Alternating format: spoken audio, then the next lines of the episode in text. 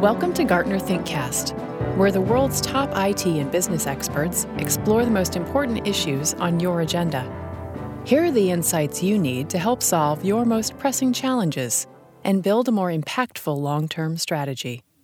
And you can go even deeper on these topics with Gartner webinars at gartner.com/webinars.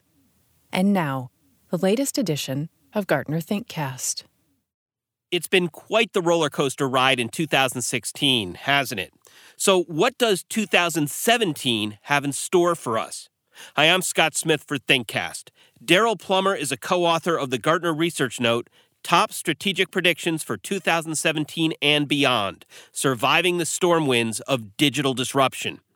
So it made sense to put in a call to Daryl's office in the Atlanta area. Daryl, thanks for joining us. And I'd actually like to start with the report's subtitle Surviving the Storm Winds of Digital Disruption. Why did you choose that?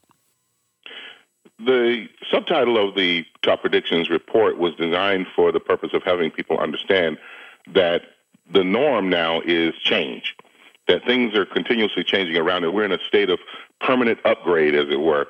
And um, when we get into that situation, what happens is you begin to see things that are relatively unexpected change, which would be disruption. Digital disruption, in particular, uh, is something that causes a fundamental shift in a system. Uh, and that means a foundational shift. That means the very intrinsic nature of the thing begins to change. And that leads to the fact that traditional competitors in the market aren't necessarily going to have an advantage. That new competitors coming out of nowhere could actually come and disrupt the market and take over. Uh, we're seeing this across a number of different places. You, you see it in, in automobiles as self-driving cars come along. The traditional car manufacturers are not necessarily the ones leading the way, and not necessarily the ones in the front of that discussion, because self-driving cars require a strong software and artificial intelligence uh, component to the capabilities. And those car manufacturers generally don't have that. They have to build it. So they're going to be catching up to some of those other companies unless they partner with them.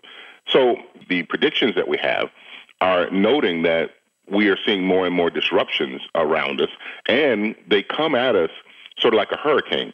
It used to be disruptions were like just a tornado coming down in an area, very devastating to a certain area, but it was confined within that area. Uh, and now they seem to be coming from all around us, like a hurricane winds blowing everywhere. The tornadoes are scary because you you know you don't know when one's going to drop down. Hurricanes are scary because you can see them coming from days and weeks away and still won't necessarily be able to get out of the way. That's what we're trying to get at with these predictions. Well, staying with that hurricane uh, analogy there, Daryl, I'm struck by the hurricane it comes through, and then many kind of get complacent when the eye passes over, and then often that secondary part of the hurricane, excuse me, can be the most damaging. And I bring that up because one of the things you write in the report is the secondary ripple effects often will prove more disruptive than the original disruption. How so? Secondary ripple effects are, are what happen uh, as a result of some primary force that usually scares people. I mean, the, the hurricane comes along. It, for example, I talked about hurricanes and tornadoes, but when you have a hurricane, quite often the hurricane spawns tornadoes, and those tornadoes can run through an area in the middle of the storm. Uh, and the same thing happens with uh, technology innovation and disruption is that when a technology innovation comes along, the primary issue that changes our lives may not be the initial innovation. I'll stay with an example of, of autonomous vehicles, self-driving cars. We all think, well, you know, am I going to need a car anymore because I can get in a self-driving car? Or, uh, you know, our taxi driver is going to have jobs if the cars drive themselves. Um, so you look at that and you think, that's the primary disruption. But in fact, the bigger disruptions will come uh, as a result of the existence of those cars in a larger context. For instance, we go into a major city. One of the things you see every other block is a large parking structure, a parking deck, uh, a parking skyscraper, even, uh, that are there to hold all the cars that people are, are driving to work.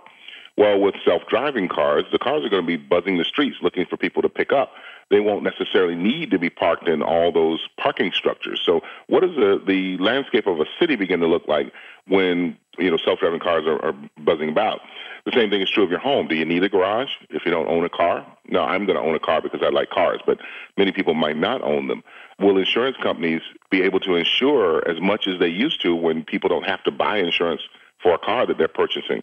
These are secondary effects of autonomous vehicles on the road, and they will be more wide ranging. Just like when you buy a piece of electronics, you probably spend more on the accessories for it. Or your car, you spend more accessories for it on, on it over the years than you might have spent on the car itself. These are secondary effects, and they could be pretty big.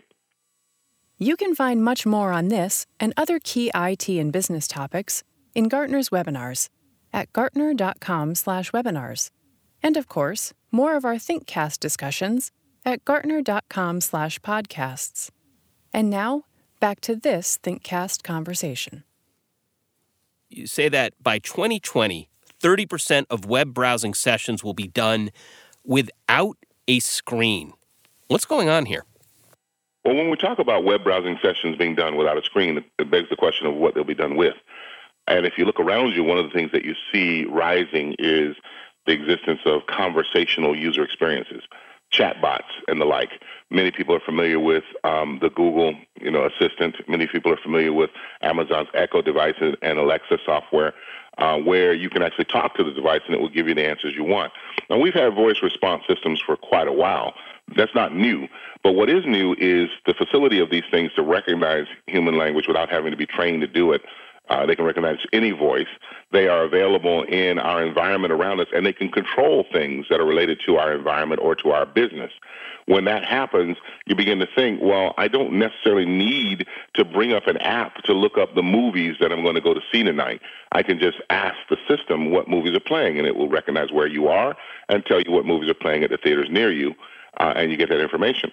Likewise, inside a business, if I want to see my sales data, I don't have to log into Salesforce.com. I could just turn and ask my assistant, you know, what are my what's my sales figures look like this week, and it will tell me. Now, so when you can ask it, or you can interact with it in a way that doesn't require you to be looking at a screen when you do it, you actually open up the door for more human style interaction and much more effective communication overall.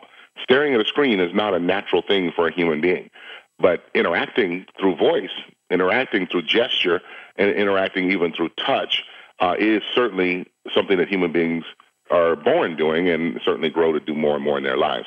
So we don't always need these screens. Now, the interesting thing about this is that screens are getting more flexible. We'll see them in more places. We'll see them in, you know, eyeglasses and contact lenses, you know, embedded in the back seat of a chair and, and even in your refrigerator. We see screens a lot around us but those screens are becoming more ubiquitous to the devices that they're in. Uh, and in the end, we don't care where the screen is. We don't care that it's a device we bought last week. It just happens to be something that we can, you know, interact with. But more importantly, the interactions without a screen become very, very interesting. Imagine a world of augmented reality where you can actually tell a piece of software to put a television on a wall, you know, next to you, and when you look at it, it'll look as if it's really there, but it's not. Um, so we're talking about a mixture of the real world and the virtual world. Some will use screens, but some won't need them because we're going to more human interactions. At this point, I wanted to take a moment and get look at one more. Um, let's go out maybe on a little more of a positive note there.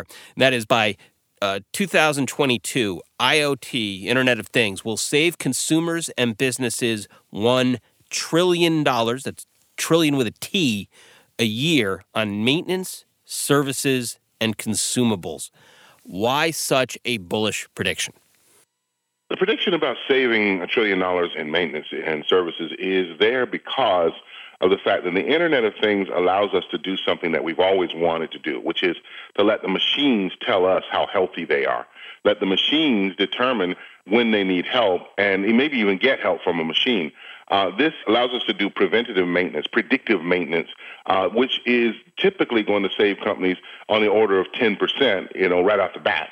So when we start thinking about this idea, you get the notion that, you know, if the machine is instrumented well, it can tell you how it's wearing, how the design is working uh, in the use of the machine. It can tell you when things are, you know, trending in a direction that might require you to do something uh, that could take a long time. But because you're getting the information earlier, you're able to actually begin that process and do it in a, in a considered fashion rather than in an emergency uh, response to a failure.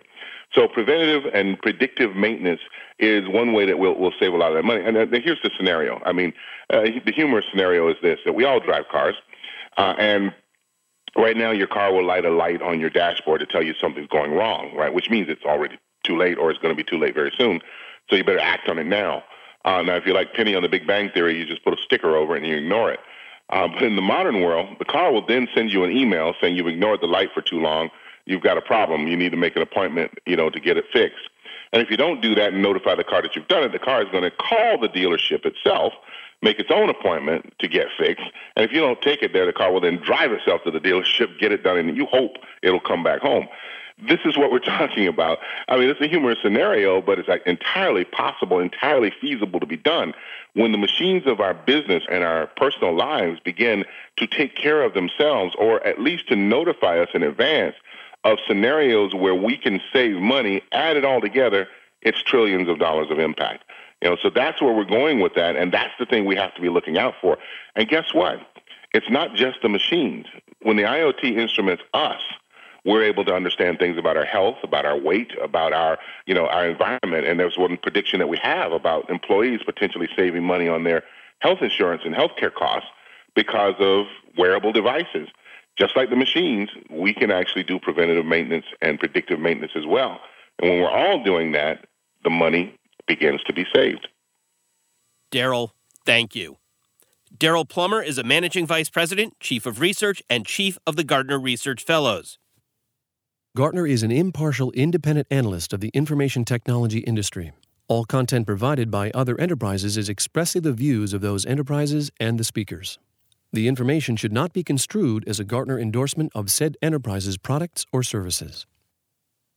You can learn more about Gartner's full set of top strategic predictions for 2017 and beyond in Daryl's webinar, which you can find at gartner.com/webinars.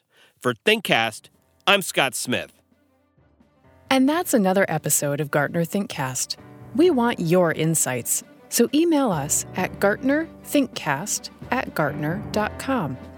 You can hear more ThinkCast segments at gartner.com slash podcasts. And you can subscribe to our podcasts on iTunes, SoundCloud, Stitcher, and Google Play. And when you're there, make sure to rate us. Thank you for listening to ThinkCast.